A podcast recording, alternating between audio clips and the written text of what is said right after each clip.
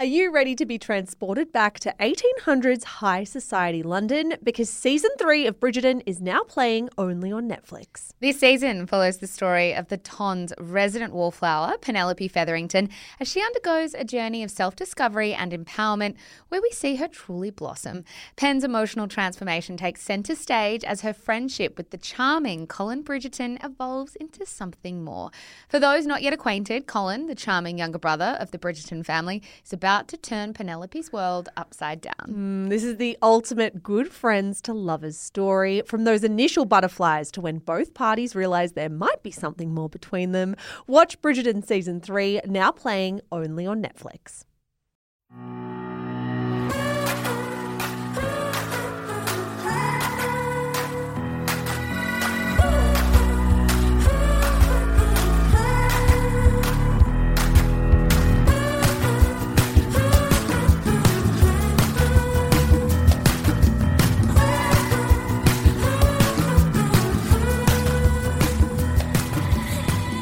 Hello and welcome to Shameless, the pop culture podcast for smart people who love dumb stuff.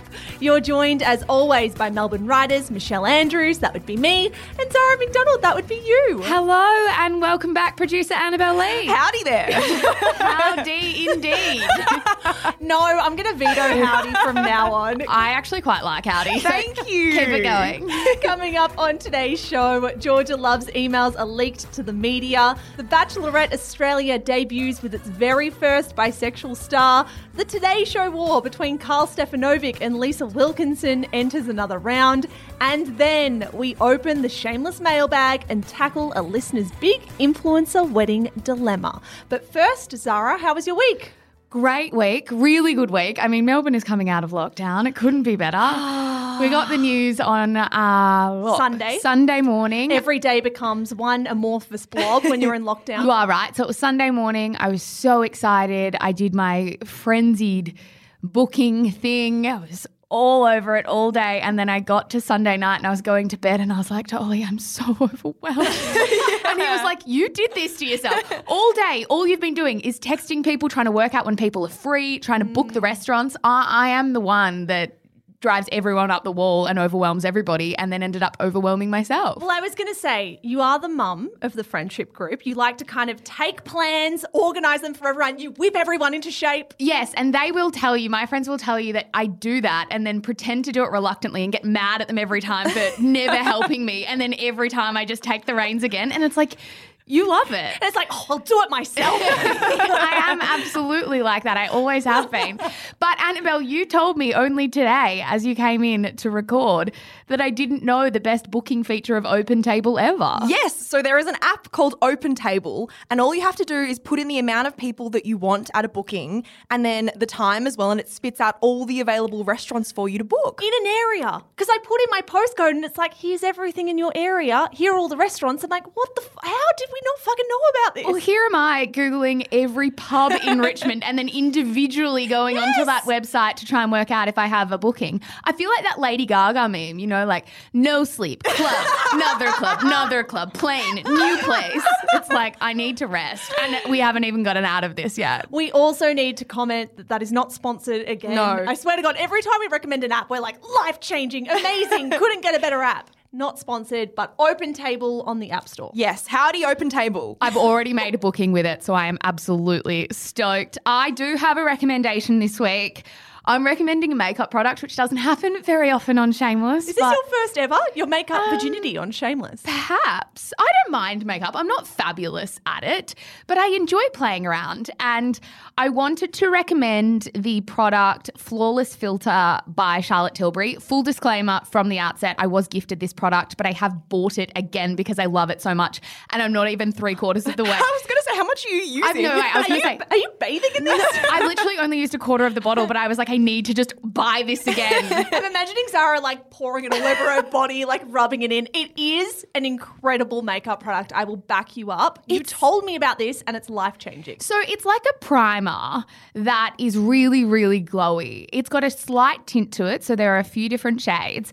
And you put it on under your tinted moisturizer, foundation, whatever, and it just gives you the ultimate glow. You were a bit worried, Michelle, when I recommended it to you because you have skin on the oilier side. So you were like, is this going to make me really shiny? Mm, I don't need more shine, but this is like luminous. You look like you were kissed by Jesus Christ himself. I honestly couldn't recommend it more. As I said, I know it was gifted. We had no obligation to ever mention it ever. I just cannot get enough of it. I totally agree with you. I back that up. My week, I have nothing really didn't. share. I mean, I didn't ask, but I was going to. Tell me about it. I have nothing to share, but I do have two recommendations for not having a story for the week to talk about. The first is an outdated recommendation, potentially. This has been around for a long time, but I only watched it on the weekend. Modern Love, but with a caveat. Caveat? Caveat. Not sure. Both. Either or. with a caveat. Not every episode. In fact, Modern Love season one, one episode I want people to watch, and it's episode two with Dev Patel. And if people are sitting there going, But mm-hmm. Michelle, I need to go through every episode, I need to start at episode one and work my way to episode 12 or whatever. No, you don't. These are all self contained, they're like little half hour movies. And episode two of season one with Dev Patel is some of the best television I have ever watched. I've seen it. I was going to say, Annabelle, I know you're a long time Modern Love fan. It's interesting because one of my girlfriends, Sakshi, recommended me like one or two episodes of Modern Love, and she was like, "You'll love it. You'll love it so much. Make sure you watch it." And I think she listens to the podcast, and I haven't told her that the episode that she gave me was absolutely trash. Which one was it? I don't know. it was it was about this woman and the guy at her hotel. Horrible. That's episode one. I gave that a Wait, five was out that of ten. episode? Did, maybe I watched the wrong one. That's episode one, season one, and it is not So very good. That's about the woman and her doorman. yeah. Oh, Sakshi, I might have watched the wrong one. See, I liked the first episode. It was Oh. slow and oh. kind of potted along No, in a very lovely way. I didn't like it at all. Nah, I've spent the entire time thinking this is not realistic. This would never happen. I don't believe it. But I did believe episode two. And please, guys, go watch it because I just love it. If you are kind of shaking your head at me and going, Mish, this is a three year old recommendation or whatever, I also have a very basic but very helpful recommendation that anyone could do today without downloading Amazon or spending money or whatever. I often struggle deciding what to have for dinner. You know, when it comes to that time in the day when you're like, what am I going to cook tonight? What do I ever cook? Your mind goes blank. You can't remember any recipe that you and your partner or you and your housemate or just you enjoy. Sit down with your partner or whoever you live with tonight, spend 15 minutes and try to recall every recipe you guys make that you enjoy. Write it in a shared notes app, and then every night go to that shared notes app and actually have like 15 to 20 recipes that you can go to, that you remember, that you can go make. This is change. It's like the simplest thing ever that has saved me so much stress and time every single day, and taken that question of what am I going to cook tonight completely off the table. Yeah, it's so one of those things because whenever I'm making dinner or whenever I'm planning, particularly in lockdown, it's like, okay, well, what are we eating for the week? It flies out of my brain the things that we normally cook, and I don't know what it is. And then I'll, I'll make something, and I'll be like, I haven't had this in fucking six months. I'm obsessed with this. Yeah, because you're always like, why did we stop making this? And so it's so good just to be like, okay, think back. What do we like eating? What do we make? Write it all down. It's just a good little life hack. Thanks, oh. Mish. Thank you. Let's jump into the first segment of the show. Georgia Love is back in the news with some email leaks, Mish, and we have a lot of thoughts on this story. We do. Now, in case this is your first episode of Shameless, or if you need a refresher, Georgia Love has featured semi regularly on the show as of late. So, Georgia is the former bachelorette and newsreader who landed herself in a racism controversy about a month ago when she made a racist comment about Chinese restaurants and cats. Since then, she was moved off the on air news team at Channel 7 and onto the behind the scenes production team. So at the moment, she is a behind the scenes producer. Yeah, exactly. So, what's happened now is essentially late last week, an email chain between Georgia Love and another Channel 7 journalist by the name of Nathan Templeton, who you might recognize from a lot of the Olympics coverage that happened a couple of months ago. This was a chain not just between them, but the entire Melbourne and Sydney newsroom CC'd in. This chain was leaked and published not just on social media, but the local papers too, which is just everyone's worst nightmare. Like, who wants their kind of whole company emails leaked to the press? So essentially, Actually, the emails, Mish, were pretty straightforward. Georgia initially sent this email to the newsroom saying, Hey guys, here's a bit of a technicality in news reporting, and it was all about a grammar note. Yeah, exactly right. So her subject line for the email was grammar note, and she wrote in the text, Hi, friends, just a note on using the word surgery. It doesn't need to be pluralized. You have surgery, not a surgery. So you don't have surgeries, i.e., all elective surgery is cancelled. Alternatively, you can use operations or procedures. Everyone does it. It's just one of those bugbears that's incorrect but has snuck into our language. Now, this received a reply all from one Nathan Templeton. Yes, Nathan, who I think it should be noted is about 10 years George's senior, hit reply all and wrote, Hi, friends. Just a note to say this note is not helpful or reasonable. Please carry on your great work and forget about it. You're all doing a great job under difficult circumstances. Keep it going. We love you. Mm. Now, I had quite a visceral reaction to this email thread. Did you? Yeah, I did. I think I was shocked, number one, that this had been leaked to the media. Primarily because this is the kind of email, as in George's email to the whole newsroom, is the kind of email that would be sent every single week at a media publication. That's what got me. I was having a conversation with my sister, her boyfriend, and my boyfriend in a group chat. And I was being like to them, guys, this is the most standard email I've ever read. Mm. Like I have fielded and you have fielded mission. Annabelle, to be honest, you probably have fielded many an email when you work in digital media from editors telling you, hey guys, quick grammar note, here's one to kind of keep in your bank. Like that is central to the job. And you know, having that conversation with them and kind of reckoning with their surprise about my own opinion makes me think that maybe we might be in the minority with this, Mish. Maybe our opinion might be the unpopular one. But that's how how I feel being in this industry. Yeah, and it's also like a different publication style guide. Yes. different publications have a way that they like to speak and the way they like to talk. And I know that to those who might not be writers or might not be in the media, this sounds a little bit pedantic, but it's actually pretty important just to make sure that all of the reporting from that publication has uniformity to it, that everyone is speaking about things using the same language and the same style guide. This is all so fucking standard. And I think what annoyed me a lot about this story is the reporting around it. It was really, really interesting. Herald Sun writer Alice Coster described Nathan Templeton in the article about this as much loved senior reporter and all round great guy. Mm. Now, let me put on the record we know that Georgia Love mucked up a month ago. Like, she made some pretty heinous mistakes a month ago, and we went into a lot of detail about that and our disappointment about that. I just don't really understand the thought process that because someone makes a mistake then, that therefore all reporting needs to be unfair now. Like, can we not just live in a world where we are very reasonable about this exchange? Yeah, well, I think our standard here is always play the action, not the person, right? And the action here to me is very inoffensive. Like, I don't read this email and see what the point is. Some articles, particularly that one by Alice Coster that you brought up before, Zara, referenced that maybe it was speaking to one particular incident. So Alice wrote, It's understood the grammar sledge was fired off after a bulletin read by well respected reporter Melina Sarris, who no longer follows Georgia Love on Instagram. If that's true, then okay, maybe it could have just been an email to Melina Sarris, or maybe it could have been a one on one conversation. But regardless, this is interesting information that will help the average reporter become better at doing their job. It is fine for Georgia Love to send this to the newsroom. What is not fine is for Nathan Templeton to embarrass her in front of everyone. I find that to be really fucking gross, to be honest. And if you have an issue with the way someone is communicated, take that up with them. Yes. Don't do it in front of everyone. Georgia Love's piece didn't mention Melina Sarris if it was about her. It could have been about anyone. It could have been about a multitude of people in the company. It is incredibly patronising, and I think it would be remiss of us to not touch on the gender and power dynamics at play here. Like, it's really gross that you've got an older guy who has far more power in the newsroom saying, forget about this email that she has sent.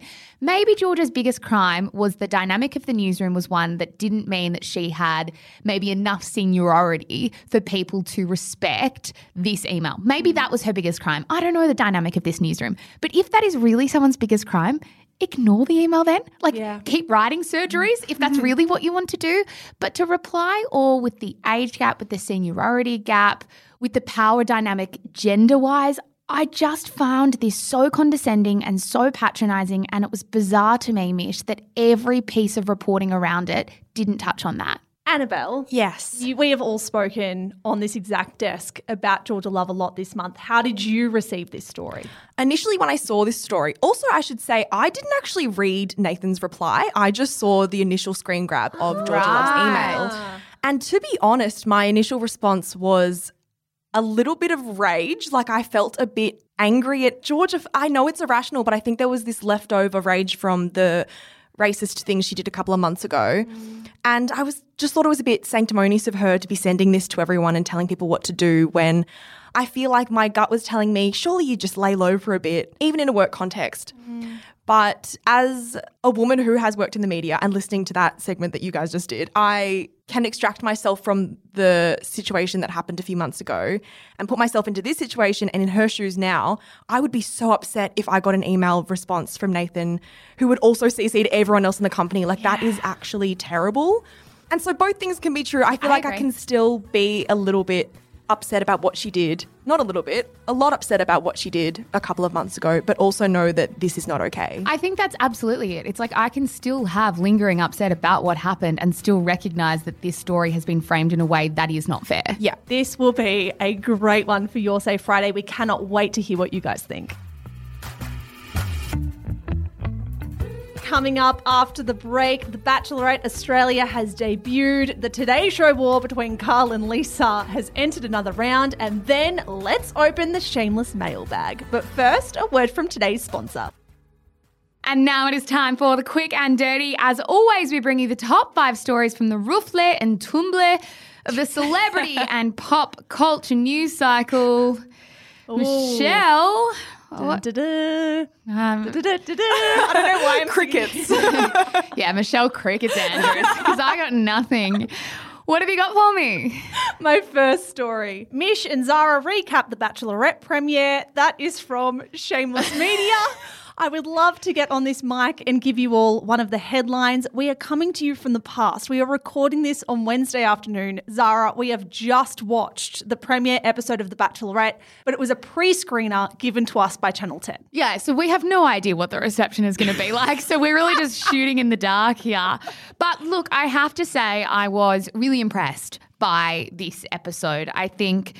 Initially, starting with Welcome to Country, uh, it was lovely to see how moved Brooke was. I mean, I don't think it's for us to say whether it was perfectly pulled off or whatever, but it was really nice to see that Brooke loved it and that she really understood the gravity of her inclusion as the lead in this series. Yeah, I got goosebumps. I got teary. It was incredibly, incredibly moving. And I must say, Channel 10's opening 10 minutes looked like a movie. I feel like they basically looked at Brooke's season of this show and went, release all the funds. like, put every cent that we have into this show because it seemed so beautifully produced. It will be very interesting to see how this does in the ratings. Obviously, we can't predict the future. I'm hoping that by the time this episode comes out, it's good news for Channel 10 because I have a good feeling about this season. Some of us can predict the future, some of us can't. We'll get to that in a bit. I do want to say at the top of this conversation, Brooke is incredible talent. I think that's one thing that really came across on the screen is she is bubbly and she is serene also, but more than anything, she just looked really comfortable in front of the camera, which I don't think we see a lot. And I thought this is perfect talent. Like she will really carry this series this, Yeah. this year. Yeah, and we've been a little harsh on the people they've picked to be the protagonist of these different seasons. Brooke's one of the first people, one of the first choices in quite a few years where I've gone, yeah, she's perfect. Like she was almost born to be the bachelorette. She is such a natural at it. Look, I'll sneak this in. Not convinced by the choice of dress that they put her in, but if Brooke can pull off anything, in fact, if anyone can pull off anything, it is Brooke Blurton. yeah, I totally agree with that. I do want to know, Mish, if the contestants are going to hook up inside the house. I mean, I think that's been one of the biggest questions a lot of people have had about this groundbreaking global first series. Will there be hookups? I didn't see any sexual tension yet, but what I did notice is immediately at that cocktail party, I was like, wow, this is a way more fun cocktail party vibe than a bit of schoolies about it. yeah, hundred percent. And I was like, this is a great argument for sending your kid to a co-ed school because you look at the single-sex cocktail parties, and I'm just like, there's too much going on on both sides. Let's just do co-ed for everything. I do want to talk about as well, given the gender dynamics were so different in this episode compared to every other season we have ever seen of The Bachelor or Bachelorette. I loved the fact that when it came up to that very pivotal point in the show where people need to decide when are they going to go up and interrupt Brooke's conversation with whoever she's speaking to, all of the women took the same approach, which was, fuck it, I'm going to shoot my shot and get in there and go for it. And all the men stood back around the fire pit and looked kind of hopeless. They looked so hopeless. They looked like absolute peanuts. It was wonderful because it was very much like the women have all the power here. They were very confident. It was so wonderful to see. And the men just sat there doe eyed, being like, oh my God, what should I be doing? It was incredible. Obviously, Mish, we have to put our predictions on the record. I am way more nervous for this because the entire dynamic is different. It's exciting and it's fresh and it's new. And I feel like the reason I've been so good at this for the last few years is because The Bachelor has always followed this very straight, heteronormative kind of narrative that was really easy to pick because they deliberately lent into those classic Tropes. Heteronormative tropes that made it very easy to pick. They can't do that this time. Therefore, You are frazzled. I'm not that frazzled, to be honest. I thought that it didn't feel particularly hard to choose unless they're leading us up the garden path. It's got to be David and Carissa in the final two. You would think so. I think they are the standouts. They tried to distract us with the previous contestant, the woman who's coming back for the second She's a year. pure, pure distraction. She's a decoy. She's a red herring. We've got to focus on David and Carissa. They're the real deal. I agree with you, they'll be one and two, but you've got to give me your number one winner. How many years in a row have you picked the winner of both Bachelorette and Bachelor now? I think we're in the like the fifth or sixth year. I know. You're probably running on a hot streak of 10 correct shots in a row. And Annabelle Lee put in a drum roll or something. How is this pressure? I mean, I do want to say a couple of things before I give the listeners my final Oracle prediction. My other Oracle things will be Jamie Lee will go pretty far, but she won't go all the way. I think she'll go up to about four or five and then be let go so she's not let on. I think Conrad will go all the way up to about third. I was going to say fourth or third. Yeah, Yep. I think that the country will fall in love with him so long as he doesn't do something randomly problematic halfway through the season. these these words don't age very well, but I think he'll be pretty heartbroken. Then we get to David and Carissa. Carissa, David. I have to say, Ooh. I I actually think they'd be both amazing people to end up with. They both seem like they are very empathetic with big hearts. Look at you dancing around the point trying to buy yourself some more time. Give us a prediction. I think it's David. I think it's David. I think it's Carissa. But I, as soon as you said David, I basically told myself I'm going to go for the opposite one to what Zara does, just so we cover both bases. I think they're both really, really good picks. They seem like awesome people. that's what's kind of exciting about this is like I'm going to be rooting for both of them. so let's see. I'm really excited to see what happens. So am I. I absolutely love it. My second story the list of ex Big Brother stars returning for the new season has leaked, and your faves are back. That is from Pedestrian. Wowee. So, in case you missed it, last week Channel 7 revealed that Big Brother, which actually hasn't even aired their celebrity Big Brother season yet. Wow. Yeah, that's due to come out next month. Will next feature a season full of all stars. So there'll be a format where it will be all star housemates returning to compete against, you know, just layman men and women. is that even a thing? Layman men I don't think it actually is a thing at all. Isn't mean, it? Isn't it lay? Oh, maybe that makes a sense. layman is a non-ordained male member of the church. Whatever, who cares? With normal people. Lovely. So, this is called Big Brother Back to the Future.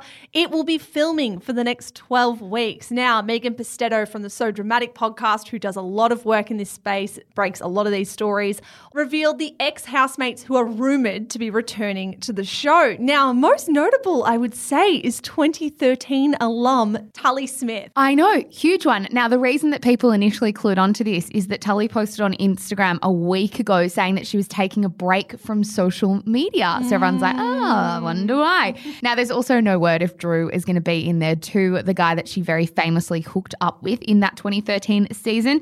Other returning housemates include 2003 winner Reggie Bird, 2013 winner Tim Dormer. Farmer Dave. Do you remember Farmer, Dave? Dave. Yes, from 2006. And the stars of the 2012 season, Estelle and Layla. Dare I say, they have got quite a few big faces. They have. I oats. Uh, Uh, I was going to say, is that the only thing you're thinking of right now? Do Oats not stop la me. I had to stop myself. It's the it's a video that keeps coming off my TikTok all the time. Bring it back, I say. I can't wait for it to come back. Will you guys be watching this? I think I will probably be tuning in. I will. I don't know. I'm struggling with free to air stuff at the moment. Like I intend to, and then I just forget. Yeah. So I think I'll I'll be clued onto it, but I don't know if I'll be binging it. Interesting. You should set reminders on your phone. I've been doing that with MasterChef. I honestly think if I need to set a reminder on my phone to watch a television show, I don't want to watch it that badly. Your commitment to MasterChef is beyond like most marriages. Yeah, at this I I know, we're committed to each other. My third story. Today, hosts Karl Stefanovic and Alison Langdon secure matching $1.8 million deals with Nine after the breakfast show's ratings surge. That is from the Daily Mail. What an interesting headline. There is a lot going on here, so bear with us today. So, just to quickly recap, ex Today Show host Lisa Wilkinson is about to release a tell all memoir about her departure from the show in 2017. It is called It Wasn't Meant to Be Like This. I think it's coming out next week. So, the media is going absolutely nuts for any angle about this story. So, this week on Monday, we have this article drop from the Daily Mail, which starts like this. Today, hosts Karl Stefanovic and Alison Langdon are believed to have renewed their contracts with Nine, with new salaries to reflect the show's surge in popularity. The Breakfast TV stars have reportedly secured deals worth $1.8 million each after the program grew its audience to become competitive with Channel 7's Sunrise for the first time in years. Stefanovic and Langdon were seen visiting accountant Anthony Bell's home last week, prompting rumours they were there to renegotiate their contracts. Sorry, this is the most random point ever, but do you negotiate a contract with your accountant? Isn't that a manager's job? Yeah, I don't know why or how Anthony Bell is in this story, who is like a well known Sydney accountant, but clearly it's like money things. He'd be like, I can help you with your tax, then I can help you with the negotiation side of things. I don't know. But the point of this is the reason that this is newsworthy is because this article misdropped a day after Lisa Wilkinson had a, an extract published of her book in the Daily Telegraph. Now, in that excerpt, Wilkinson painted a terrible picture of Karl Stefanovic, to say the least. It hinted that perhaps, first and foremost, Karl knew that she was going to be sacked before she did and insinuated that he was almost deliberately dodging her in the days and weeks before she lost her job.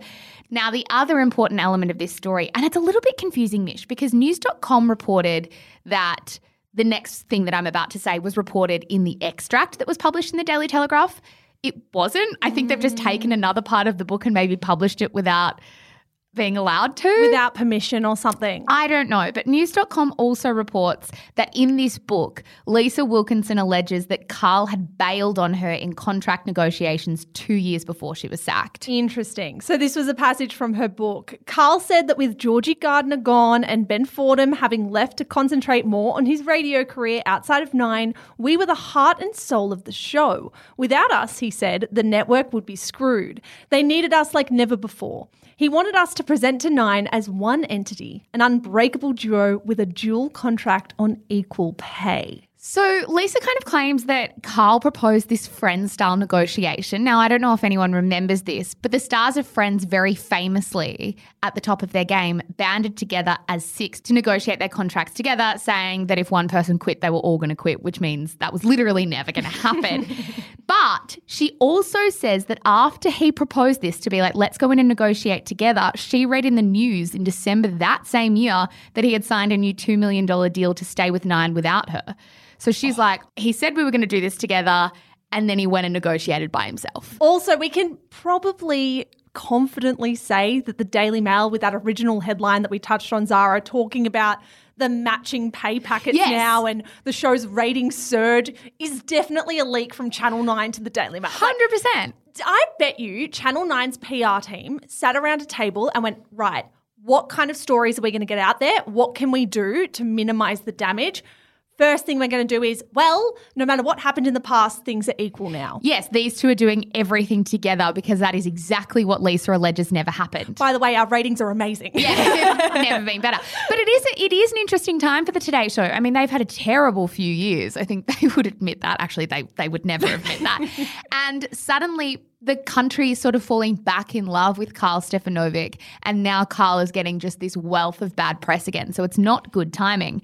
Now, the next story we wanted to do in the quick and dirty is related to this Mish. So we're going to call this what story three B. Well, I think it's officially story four. We do have five stories, but it is in tandem to the one we just spoke about. To say that swords have been like wielded against each other is understating it. The next headline we want to read you is from news.com.au. Stunning twist in Lisa Wilkinson's pay claims. Now, after this Karl Stefanovic story came out in the Daily Mail saying that, by the way, guys, equal pay, things are better than ever, news.com.au got this scoop per Samantha Maiden. She wrote, Insiders have revealed a stunning plot twist. Lisa earned double the salary of Karl Stefanovic for many years. News.com.au understands that when she first signed with Nine in 2006, Lisa was earning more than $700,000. The fresh faced Stefanovic, who had just returned from a reporting stint in Los Angeles, earned less than half that amount for years as the TV couple hosted Nine's breakfast TV program. Yeah, the piece went on. Multiple sources familiar with the contract negotiations at the time have told news.com.au that while there was a long standing pay gap between the two hosts, it was the other way round. They insist that for half a decade it was Stefanovic, not Wilkinson, who was getting far less money than the other co host. In fact, he was earning half that she was signed on for for the show. Oh. So here we have another leak. Clearly, Channel 9 publicity are in overdrive right now, every single day leaking to the press. This feels like Morning Wars, our favorite favorite TV show. I am living for this. like, I imagine it's very stressful for the people at the heart of it, but what a story to see play out in the media this week. It's and I have wild. I have so many thoughts, and yeah, I want to talk start. to you about it because. Okay, so first of all, I understand this is Channel 9 trying to meddle with my little mind and make me think things. Yeah. Like, I know there are Machiavellian reasons why Channel 9 is trying to leak this story. However, I do think that the conversation with the Lisa Wilkinson, Karl Stefanovic pay gap has been framed as a gender pay gap story. It has been framed as a story where a standard was upheld of equal work should receive equal pay. That is the standard we have always discussed with this story.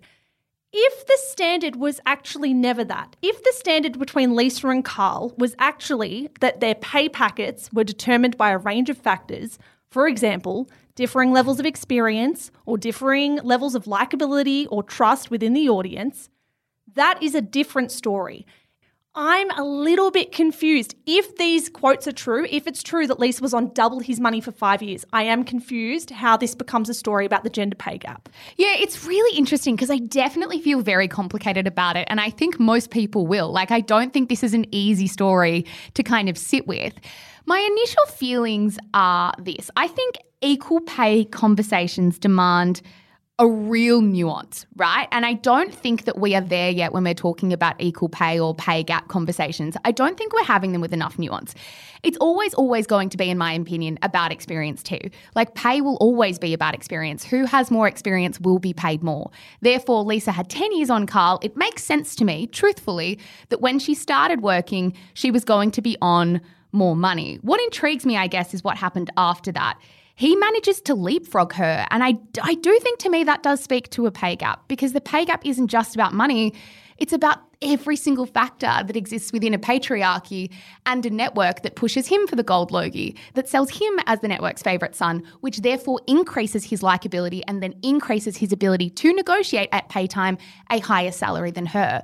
Like I think if we if we want to have conversations about the pay gap, we need to really test ourselves and understand the layers that exist here. I think it's a really helpful test to all of us to be like, how comfortable are we to have conversations about the pay gap where there are uncomfortable elements? And like, what do we do with those conversations? Because I won't lie, I still feel a bit uncomfortable about mm. it. I'm still confused about it because if it's true it went on for five years, well, then maybe my argument has less merit.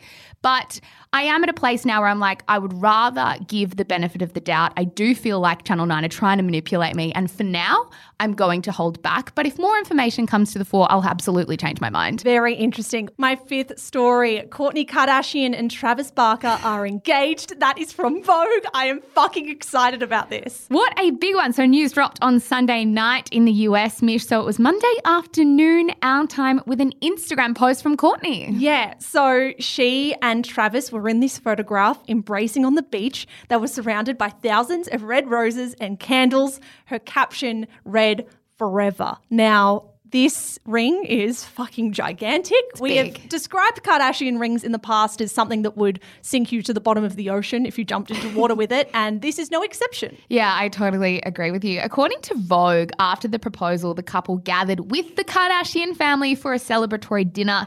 So I think we had Kim. I mean, we definitely had Kim there because she was uploading videos of them like macking on.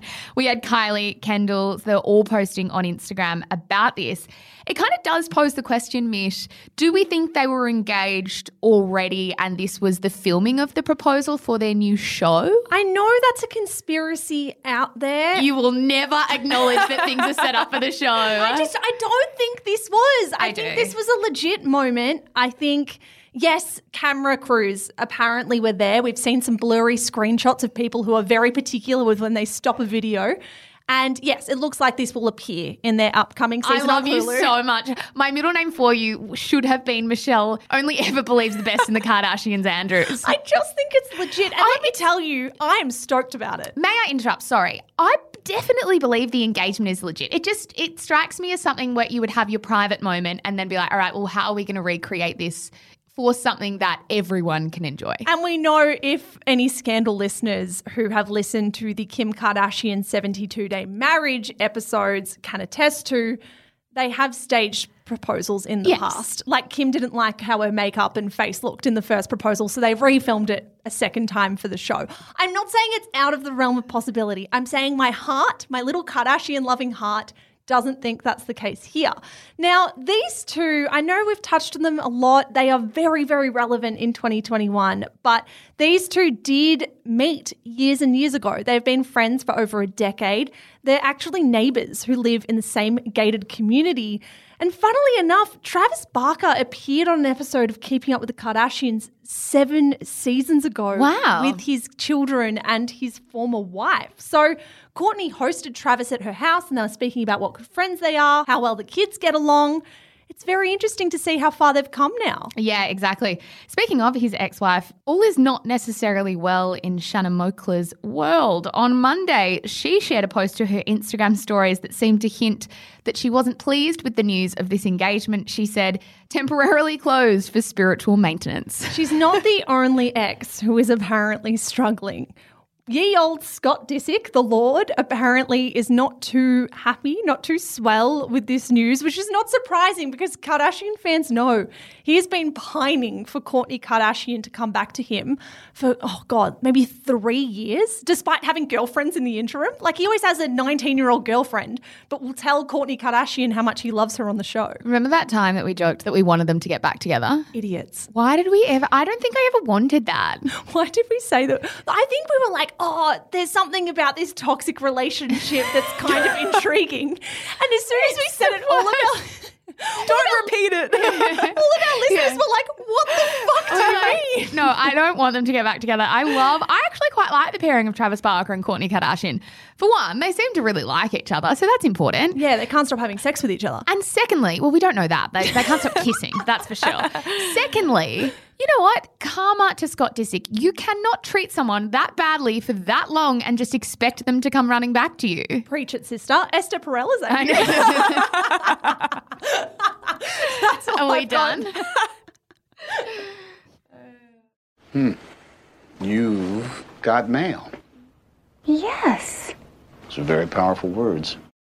Alrighty, team, we have another juicy mailbag to open today. Annabelle, I'm going to let you do the honours. Can you read out this letter for me? Certainly can. It reads Girls, For a podcast called Shameless, I'm hoping you can help me get through the intense shame I've been feeling. I have gotten myself into tens of thousands of dollars of debt in the space of a year, and it's all over my upcoming wedding. When I started planning our wedding at the beginning of the year, my fiance and I were both on the same page and wanted the same things a beautiful but modest wedding that didn't break the bank. Only once we got into things, I oh, started no. feeling this intense pressure. I am so used to seeing influencer and celebrity weddings that look like the ultimate fairy tale. I never knew how expensive those glamorous Perspex marquees were, or how much it costs to pay for guests to drink cocktails or enjoy a champagne fountain. I never realised that those extravagant floral displays can cost more than a year's worth of rent either. didn't- what? I mean, nor did I. Yeah, no, I knew that, and it's scary, guys. Oh, lordy. I feel stupid even saying this, but I want all of that for myself. I'm a nurse and I feel like I deserve to feel like the star of the show for a day and have the wedding I see all over my Instagram feed whenever someone famous gets married. I've been quietly opting into bigger and bigger wedding day expenses that my fiance has no idea about. I've been paying deposits on a secret credit card. I feel sick about the financial trouble I've been secretly getting myself into, but I don't know how to get out of it either. What would you do in my situation? What a doozy. I mean, isn't this interesting, Mish? Because I think one conversation that's popped up a little bit maybe since you got engaged is I've probably never really looked at people's weddings that much. But when I think about it, there is a gaping, gaping chasm between the weddings that I see on my Instagram feed from influencers and from celebrities and the weddings that I've actually been to. Yeah. Like, Instagram, it's like Instagram versus reality, I guess. And there is like a real gap between both of those things. And I can totally appreciate how this is manifesting in a lot of pressure for a lot of people. Yeah, the funny thing is, as someone who is currently in the thick of planning a wedding that will be late next year, it's not even just Instagram anymore. Like, it is every social media app. It's like fucking Mark Zuckerberg sees a ring on your finger and goes, feed her all the wedding pressure in the world. Literally, my TikTok feed. And I feel embarrassed even saying this because I kind of feel like I should have more serious, more important interests than one day of my life where I wear a white dress. But alas, this is my life right now. My entire TikTok feed is wedding content. It's all about women sharing how they made their day the most special day ever. Like on the weekend, I watched a three minute video about a bride talking about for how every wedding guest, she went and bought them a different book to represent their friendship Oh my together God. then, then got individual book sleeves sized up for the different size books and printed in their favorite color with their name and a note on the This back as the blurb. sick. Like it's it is insane the pressure to make your wedding a spectacle. You know what's really interesting? This thought's just popped into my brain, and I absolutely hate to bring this back to the world we currently find ourselves in. But pressure has to increase because, particularly for Victorians and particularly for Australians, we have not been able to celebrate weddings mm. for a very long time. None of us have really been able to get dressed up and celebrate with family and friends. Surely there is an element here of pressure increasing because we are so much more keen for it and so much more desperate to have a day that makes up for the hundreds of days we haven't been able to do anything. Yeah, absolutely. And I think before I got engaged compared to now, to be honest, there's a little bit of a chasm between how I viewed weddings. Like, I think we got on this show in 2018 or 2019, did a whole episode or segment, big, big segment on the wedding industrial complex and how women are getting themselves into debt for their weddings. And I think I was probably 23 and speaking from a place where I had no idea what it actually feels like to be a bride and compete with online wedding culture at the moment. I think when you're actually dealing with it, and you see the dollar signs in front of your eyes, you're a little bit blown away. Like that email that you just read out, Annabelle, speaks about Perspex wedding marquees. And I'm sure you guys have seen it with like the millions of fairy lights and it's outside and it looks like an individually built structure. The ones that I researched cost $40,000 just to get the marquee erected. That's not including food or drink. That is just the marquee. I see, I wouldn't even know that. And yet you see this stuff on Instagram, and so much of it has just been like completely normalized. I think for this listener in particular, who is anonymous, I think the age old question we need to be asking ourselves for a lot of different scenarios, but particularly planning weddings, is is this how I want to experience the day, or is this how I want the day to be captured? Like, what's my mm. lens right now? Is my lens my own, or is my lens, am I thinking about how everybody else is going to see this day? It's so funny because, like, to be honest, I probably wouldn't have picked up this mailbag if not for you planning your wedding because we've had some pretty frank conversations ourselves about stuff like this in our text messages. If you'll allow me Oh, please. Oh, no. What are you doing? to draw up our own text message conversations, but I think that this is helpful, right? it's helpful. I'm not a bridezilla. Can we get that You're not there? at all, but I think it, this this is not at all, and you are not a bridezilla at all. But I think it speaks very honestly to pressure Mm. that manifests in many different ways. So you texted me one night, like a couple of months ago, being like, "I just can't find a wedding dress that I want. Like I can't find anything." That will suit me. I think this is what you said. I should just I should just read these out. You said- Paraphrasing me instead. it's bizarre how much is out there and how little I like. And I tend to know what suits me. So I'm confused as to why it's so hard. And then I took a little bit of time and then I said, look, this might be terrible advice as I am not getting married. Great disclaimer from the top. But is it the pressure of finding the dress rather than a dress? Is it blasphemy to say near enough is good enough? And you said, yeah, that's so fair. TBH, I do feel pressure to look good, but it's even for myself. I'm probably slightly harsh on other people's dresses, and that's tenfold with my own wedding. this is the problem. I look at people's dresses and me and my friends critique them, often positively. Often the thing will be, oh, I would never wear it, but it suits her. But there is this dynamic where people's weddings are open slather. Like we see photos and instantly those photos, we've done it with each Yeah, other. we, yeah, we have. I'm not going to sit here and pretend I haven't done that. I agree with you, but I think that that conversation of being like weddings are painted in such a way these days that it's like it's the day, it is the party, it is the mm. dress. What if it's a day, a party, a dress that is particularly special? Like how do we retrain our brains? But that's the entire point, right? You actually have to fundamentally rewire your brain if you have been saturated in this messaging since you were basically born. Yeah, and when it comes to influencer weddings as well, I think we're seeing something that is a mirage that is not attainable, like this listener said, for the average nurse or average teacher or whatever. Transparently, influencers or public figures get offered a lot of free stuff on their wedding day. So even those influencers aren't paying for what we're seeing. We're seeing like heavily subsidized weddings that look like top tier, look like they cost $200,000.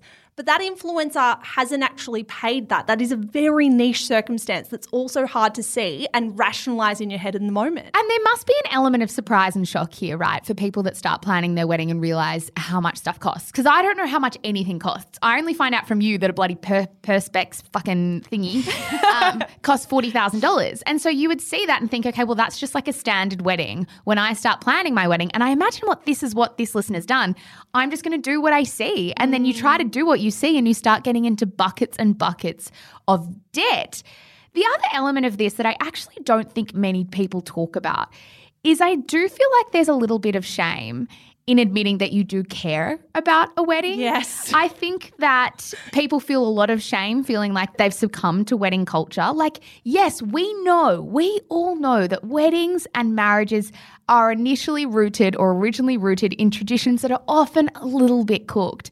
But it also feels like if you kind of say, I'm really excited for this wedding and I'm doing all of these things to plan for it, there's something unfeminist about that. Yeah, I think you could probably split female listeners, even of this show, down the middle. There will be listeners who demand, like, they really want me to talk about planning my wedding. They really want me to come on the show and share that I've booked a venue or whatever because they want to hear wedding content. But then there are some listeners who find that to be anti feminist and a little bit stupid. And I think even when it comes to sharing that, like, wedding stuff comes up on my social media now, I feel this pressure is in like, am I dumb for caring? Like, am I dumb for spending so much time caring about what my dress is? Is it self indulgent? Is it anti feminist? Is it just bending into a tradition that has always told me that the way I look on my wedding day is the most important thing of my life?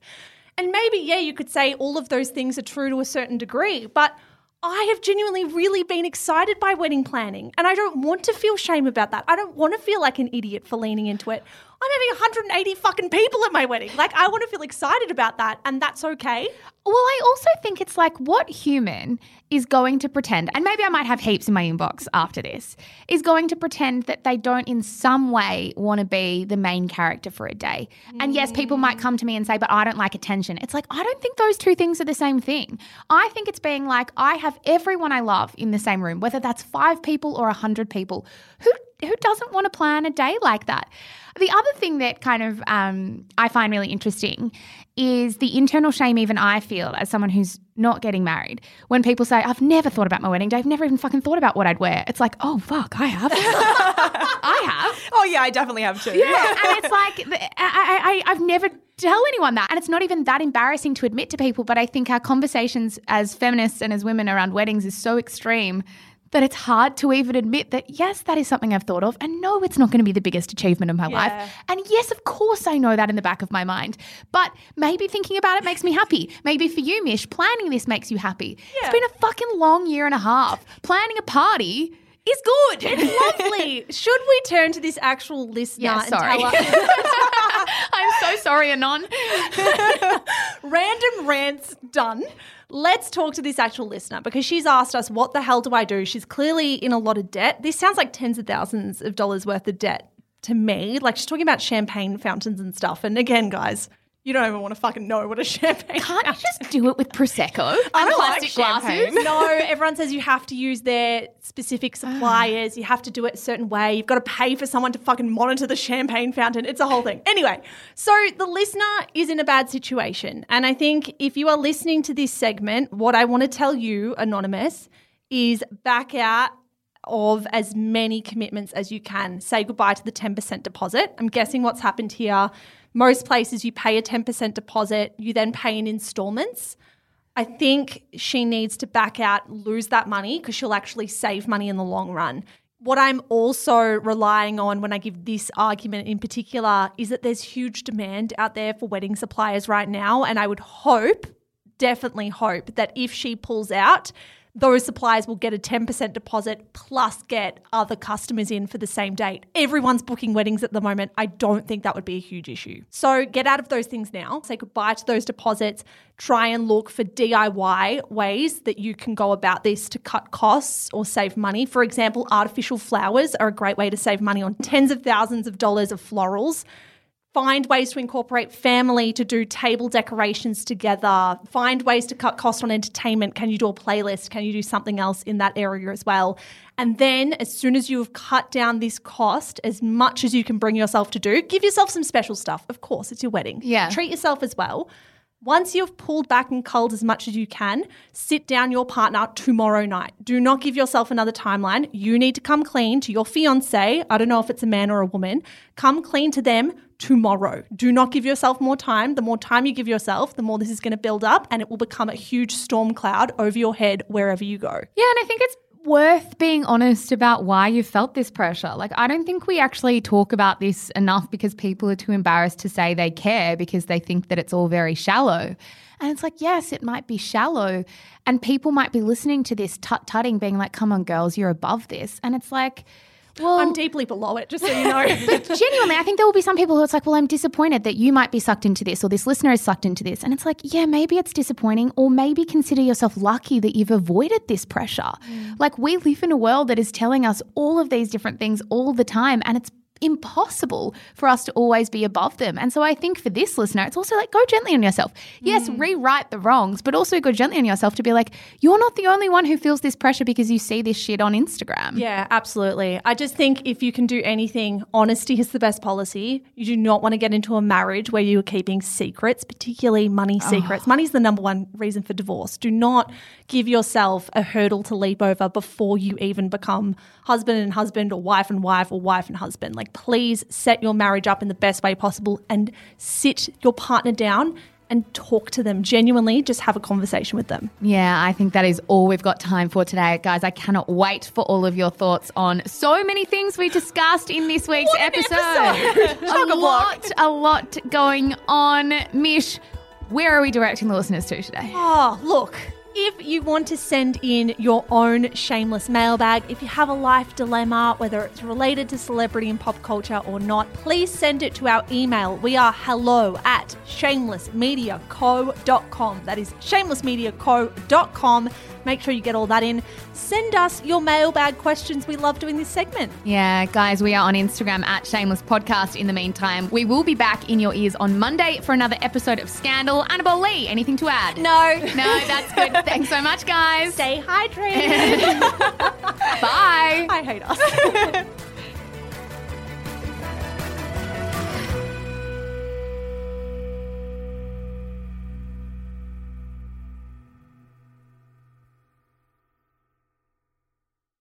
Hello, guys. Mish here. I am the co founder of Shameless Media. Thank you so much for giving us your ears and your mind and your time. We're so grateful. If you enjoy the stuff that we produce, may I recommend our brand new podcast, Style Ish? Stylish, if you want to say it quickly, style dash ish, if you want to take the long way through. It is our podcast for all things fashion, brand, business, and beauty. If that is in your wheelhouse, if you care about style content, you will love this show. It is, of course, more than just a show as well. It is a newsletter, it is an Instagram feed, it is a TikTok account.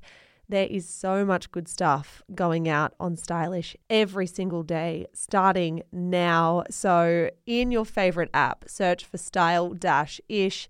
Give it a listen, give it a follow. We are an independent media company and we would be so, so grateful for all your support. That's all from me, guys. Check out Stylish and have a good one.